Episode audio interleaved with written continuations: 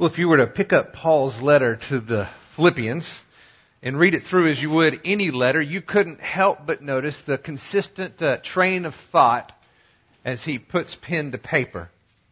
He tells them how often he prays for them. And when he does, the, the joy it brings him as he considers their faithfulness to him and to the gospel of Jesus Christ. He, he feels so strongly about this church that he likens his love for them to the affection of Jesus Christ. He comforts them by, by telling them that although he is imprisoned, his circumstances have actually turned out for the greater progress of the gospel.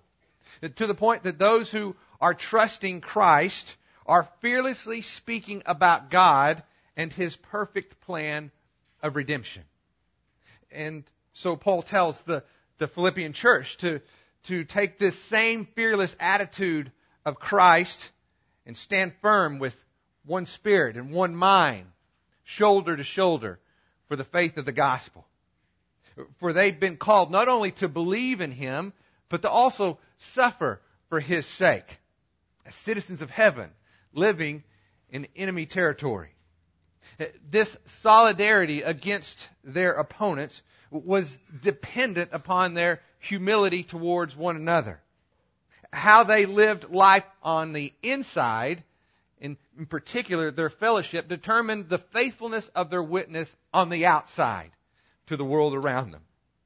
As Christ as their ultimate example, Paul calls the, the Philippian church and us as well to live a life in surrender to the will of God. A life of humble service to one another in order that His light might shine through us, declaring the hope that we have in Him. And then in our passage this morning, it, it seems that Paul shifts gears again and has a, a, a new train of thought as he continues forward in this letter to the Philippians. If you look at his other letters, this is something that you normally see at the close of his letter. And so many have taken this to, to suggest that maybe Paul intended to end the letter to the Philippians right here. And then he had another thought, kind of like a, and oh, by the way. I don't think that that's the case at all. I believe what Paul says here is very purposeful and intentional. I believe that what we will read this morning is intended to give us a living example of real people who are modeling the life who, of one who has conducted himself in a manner worthy of the gospel. In fact, it is an example that we are called to follow. When we read on, as we will in Philippians chapter 3 verse 17, Paul will make that point explicit when he says, Brethren, join in following my example and observe those who walk according to the pattern that you see in us. I believe those highlighted in our passage this morning are the ones whose pattern we are called to follow. Before we look at that together, let's go to the Lord in prayer. God, we do ask that as we look at your word this morning and the pattern that we see in these men, that we take to heart the calling that you have given us to follow their example, to walk according to the pattern that we see in them. Father, help us to complete the dual purpose of both examining their life and ours as well, and, and consider what we can do in service and submission to you to walk more humbly as we see in them. We pray this in your name. Amen. Turn, if you will, to Philippians chapter 2, verse 19, if you're not already there. We'll pick up where we left off last, so if you will read along with me, beginning in verse 19, where Paul says, But I hope in the Lord Jesus to send Timothy to you shortly, so that I also may be encouraged when I learn of your condition. For I have no one else of kindred spirit who will genuinely be concerned for your welfare. For they all seek after their own interests and not those of Christ Jesus. But you know of his proven worth, that he served with me in the furtherance of the gospel like a child serving his father. Therefore, I hope to send him immediately, as soon as I see how things go with me. And I trust in the Lord that I myself also shall be coming shortly. But I thought it necessary to send to you Epaphroditus, my brother and fellow worker and fellow soldier, who is also your messenger and minister to my need, because he was longing for you all and was distressed because you had heard that he was sick.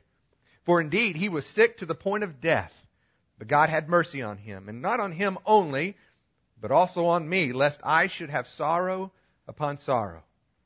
Therefore, I have sent him all the more eagerly, in order that you will see him again and you may rejoice, and I will be less concerned about you. Therefore, receive him in the Lord with all joy, and hold men like him in high regard, because he came close to death for the work of Christ, risking his life to complete what was deficient in your service to me. Since we have such a unique passage this morning, I would like to take a bit of a unique approach. I'm convinced that what Paul does here is very intentional. He talked about a life worthy of the gospel of Christ, a life of humility patterned after the example of Christ. And then he gives us living examples, real people whose life example we are called to follow. So we're going to do a brief character study on, on these three men that we see in our passage this morning. Paul himself, Timothy, and Epaphroditus.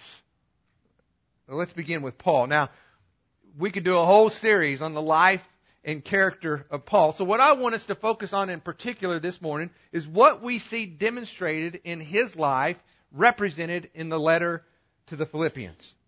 In particular, I want us to look at the example that we see in Paul of his trust in the sovereign hand of God. In fact, we see in our passage this morning, as, as Paul looks to the future, how he expresses his desire, but yet how he holds it loosely in the context of God's sovereign hand of control. He says in verse 19, I hope in the Lord Jesus to send Timothy to you shortly.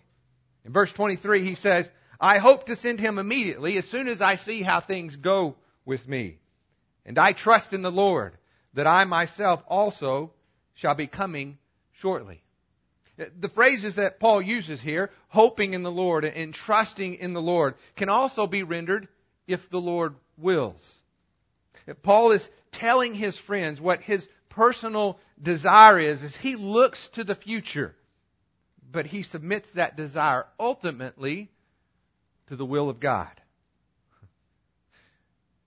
Paul is telling his friends what he desires, but he is submitting that ultimately to the sovereign hand of God. Now, I want you to hold that thought and, and consider a, a, few things with me. I want you to uh, notice the combination of both intention and submission in Paul's example. Let me explain. Because Paul trusted in God's sovereign control of all things yet future, he could live more fully in what was before him as a present reality. We know from his letter how he invested deeply in meaningful relationships. He loved these people to whom he is writing this letter with the affection of Jesus Christ, he says. And he remembered them often in his prayers.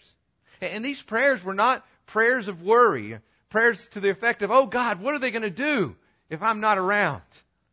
No, these were prayers of joy, he says, as he praised God for their faithful commitment to him and to the gospel of Jesus Christ. He took comfort in knowing that God, who had begun a good work in them, was faithful to complete it to the very end. That Paul wasn't distracted by things that he couldn't control. Because keep in mind, his present reality is prison. You remember that, right? He had guards chained to him. He had a, a, captive audience to whom he was able to share the good news of Jesus Christ. And, and there were those who were trusting in the Lord because of this privilege. So Paul teaches us that trusting in God's hand in our for our future allows us to more fully live in our present. Now, does that mean that we shouldn't have desires for what our future might be? Apparently not. Because Paul makes it very clear that he hoped for certain things to happen in the future. But then he submits these desires ultimately to the will of God. And in relinquishing this control of things yet to come, he could live more fully, more deeply in what was before him in the moment. I think it's interesting to note that there's no biblical evidence that Paul ever made it back to Philippi as he desired. God must have had something else in mind. And notice that Paul grew to be content with that plan as he learned to live in the moment that he had been given without being distracted by a future that he could not control. So, what about you? Are you walking in the pattern that you see in Paul? I can remember when Terry and I so desperately wanted to have kids. Our friends were popping out babies like rabbits. and we were waiting around for infertility test results to explain why we couldn't have kids. It was very easy for us to get lost in what we wanted our future to be. So much so that we lost focus on our marriage relationship in the moment that we had been given. I think about Meredith Hardy, as I shared with you in the bulletin, and I hope you take time to read that. She's a single woman with, with a beautiful heart, and, and I don't know this for sure, but I bet there's a part of her that really desires to be married someday to a godly man, and perhaps to even have a, a family someday. But if that future desire were her consuming passion, would she be in Mexico right now? Probably not. I believe she has put her hope in the Lord, which has allowed her to fulfill the work she is doing in the moment and trusting Him for her future. Just like Paul. I think as a church family, we need to keep this in mind as we see world events going around us uh, apparently spiraling out of control. if that becomes our focus, then we will eventually be captivated by fear, and we run the risk of missing out on the opportunities that these events can create when people begin to ask us, what in the world is going on? Is there any hope? What does the future look like? Only those who live in the present reality of God's provision can answer that with any kind of a, a satisfying answer. We should strive to follow Paul's example of trusting in God's hand for our future in order that we can live more fully in the moment. Every person here Every person here can, can relate this to something going on in their life. The question is, are you willing to hope in the Lord? Trusting His control for your future so that you can live more fully or more joyfully, as Paul might say, in the moment. Be sincere. Express your desires to the Lord, but then release them into His hand of sovereign control. Remember, worry is a thief. Don't forget that. Worry is a thief that robs us of our joy. But the scripture tells us, as we will see as we continue on, be anxious in nothing, but in everything, by prayer and supplication with thanksgiving, let your requests be made known to God. And what happens? The peace of God, which passes all understanding, will guard your hearts and will guard your minds in Christ Jesus. Rest in his sovereign hand of control. That's the pattern we see in Paul. Well, let's look at the next example Timothy. We know from how Paul began this letter that right now Timothy is currently in Rome with Paul. In fact, Timothy has become Paul's companion since his second missionary journey and has become, as a result of that, one of his most trusted partners in ministry. Even the Philippian church, as Paul writes, knew of his proven worth. As Paul indicates in, in verse 22, where he recognizes Paul, Timothy's faithful service, what does he say? As a child serves his father.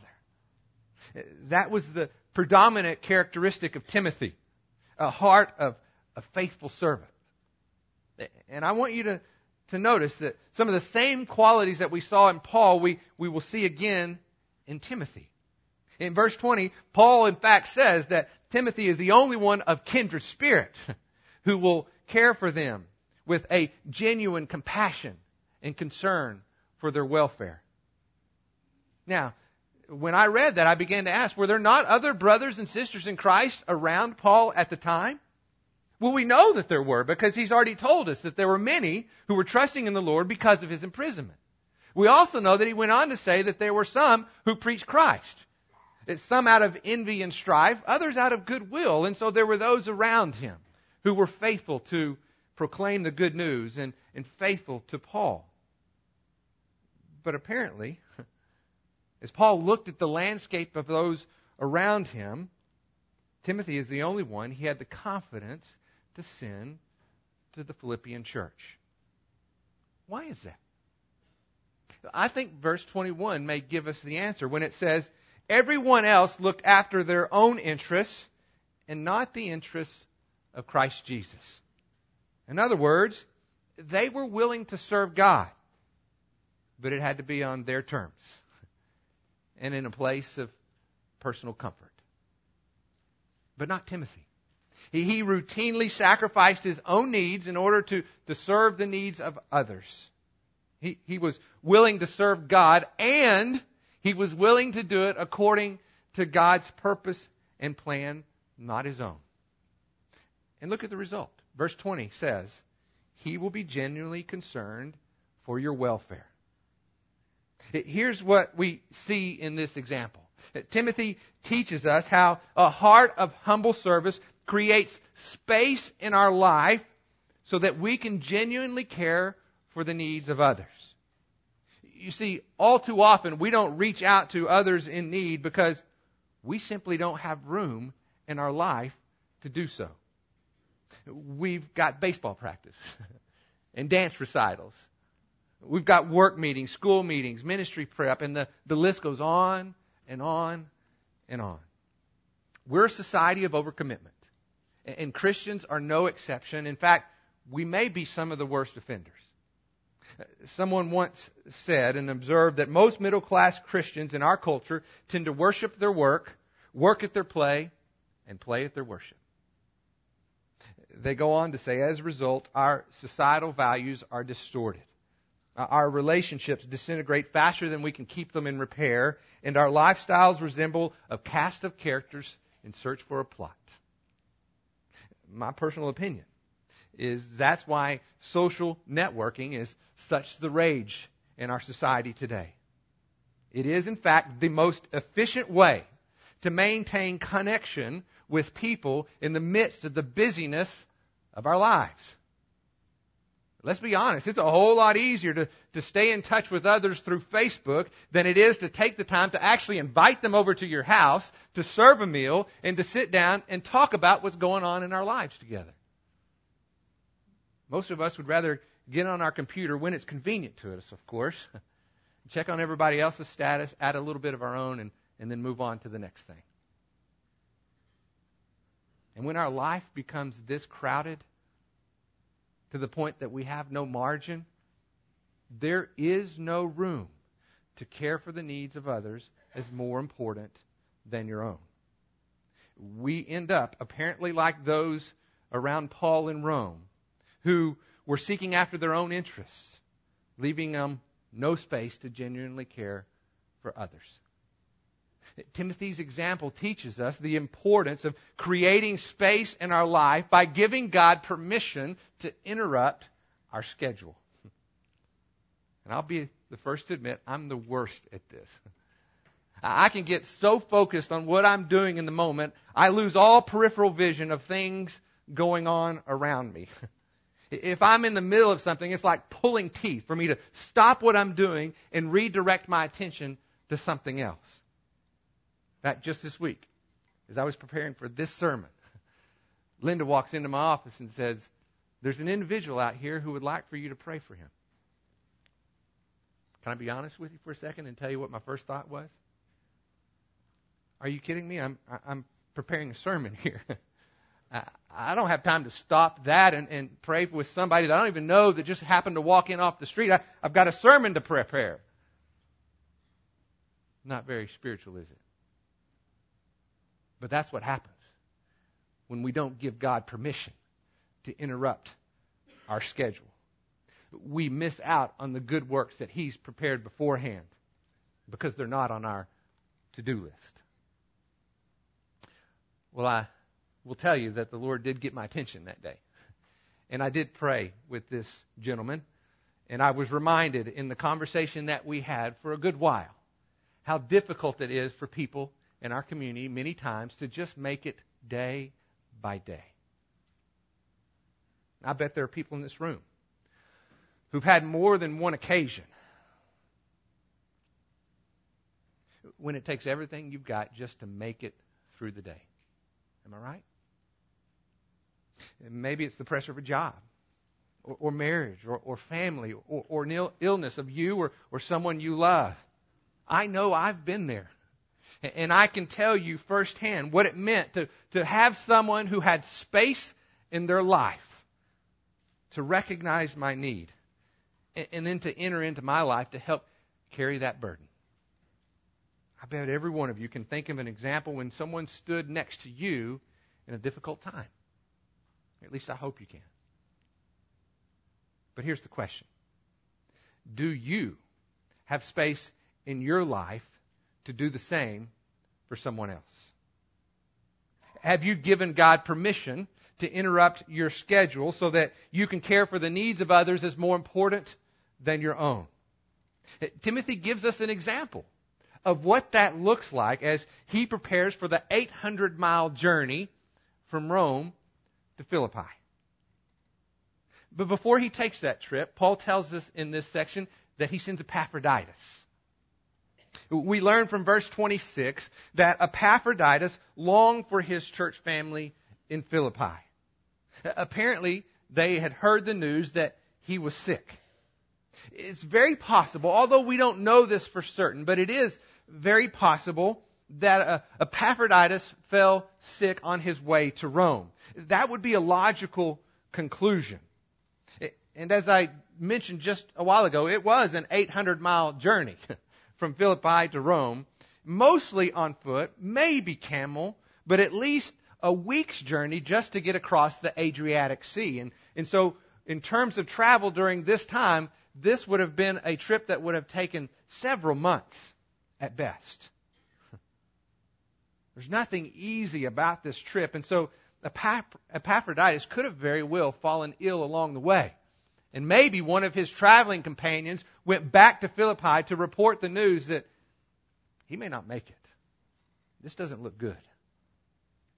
What we know for certain is that news had spread about their beloved brother, whom they had entrusted on behalf of the church to care for Paul, that he had grown gravely ill.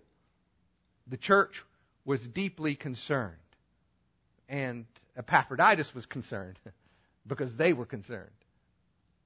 That already tells you something about his character, doesn't it? He came close to death, possibly on his way to Rome to begin with, and yet he was so concerned about his church family back in Philippi, he was ready to turn around and go 800 miles back just so they knew he was okay. After all, he, he had accomplished what they had sent him there for. See, Paul was under house arrest. And according to Roman law, he had to secure his own housing and rent for that housing, along with food and clothing while he was there. But he could not leave his house. Knowing this, the Philippian church, a very poor church to begin with, collected the necessary money in order to, to give Paul what was needed to care for his basic needs while he was there. since he had no other means, obviously, to go out and do that himself. Epaphroditus made this trip on behalf of the church as the messenger and minister to Paul's need. Paul identifies him in verse 25 as a brother, a fellow soldier, a fellow worker. He tells the Philippian church in verse 29 hold men like this in high regard, for he came close to death for the work of Christ, risking his life to do either what others would not do or could not do themselves. So here's the pattern that we see in Epaphroditus. He was a faithful brother who was willing to set aside his own comfort to complete either what others could not do or were unwilling to do themselves. This again reminds me of what I wrote about Meredith in the bulletin. How many times do we look for that sweet spot where we can serve God perfectly in accordance with our passions and desires? It's what I call following God in our comfort zone. All the stars align. We wake up each morning and say, What a great day to serve God in the center of His will. But let me ask you a question Are you willing to serve outside your sweet spot? If that happens to be the center of God's will. What if it's not in your comfort zone? Will you choose obedience or comfort?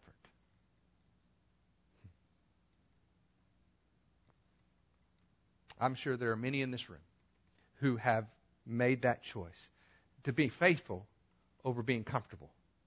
In fact, I think last weekend was a perfect example, wasn't it? Men and women from this church family who left stable jobs in order to pursue a life of ministry. They didn't do it because it was a good career move or a good financial opportunity that they just couldn't pass up. They did it because they were obedient to what God had put on their heart. They followed God where He was leading, many times at the expense of career and comfort. They did what others were unwilling or unable to do themselves in obedience to Christ. And, and listen to me. Every one of us, every single day, make the exact same choice you and I, we make that choice every day to carry out life on our terms or to walk according to His purposes on His terms. Setting our own agenda aside in order to faithfully work for His good pleasure. As we looked at these three men, do you, do you see how their lives overlap with each other? they all, like Paul, had to, to trust God with their future so that they could live more joyfully in their present. This is the simplicity that gave Timothy the ability and, and the space to care for the needs of others is more important than his own. It was allowed, it was allowed Epaphroditus to set aside his own comfort to do things that others were unwilling to do or unable to do themselves. In fact, I would say that each of these men demonstrated all that the, the characteristics that we identified. Would, would you agree with that? I think we see all of them in each of these three men. It, is the example call, Paul calls us to follow, the pattern that we are called to walk. So let me ask you to do something this week. Line them up. Take the patterns that we've looked at this morning and put your life on top of them. Celebrate those places where they connect and praise God for that work He's done in your life to see that character revealed. And be diligent in those places where they're distant, where they need to come closer to the pattern that we see in these men. Let me warn you do not set these men on a pedestal and excuse yourself by saying, I could never be like them. Here's why Paul tells us very clearly join in following our example. And know that they did not arrive in this place because of their accomplishments. You know how they got there? Their submission. Their submission. Surrendering to the will of God. What you see is because of whose they are, not who they are. Whose they are, not who they are. And the one who is graciously at work in their life is also at work in yours. He who began a good work in you is faithful to complete it.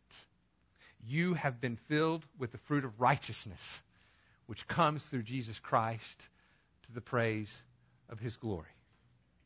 Walk in that truth. Amen. Let's pray together. God, we're so grateful that you didn't leave us to guess on what you are calling us to live, but in fact, you've made it very clear, even to the point of giving living examples and telling us explicitly live like this, follow this pattern. Father, I pray for each person here this morning, for myself included, that we will take the example of these three men and we will overlay our life on that pattern and see how we're doing. That we will celebrate those areas where they coincide and we see your good work in us, shaping our character, transforming us to your glory. And that in those areas where we are distant, where maybe we have too much control over our schedule, or maybe the busyness is overwhelming us where we have no space, that you will prick our heart and help us see what we need to do to draw closer to you so that we can be closer to the pattern of these men. Father, I ask that we would be diligent to walk in a manner worthy of our calling, to conduct ourselves in a manner worthy of the gospel of Christ, to live as lights in the world around us, trusting in your sovereign hand of our future so that we can live more joyfully in our present. We love you, Jesus. And it is in your name that we pray. Amen. Have a great day.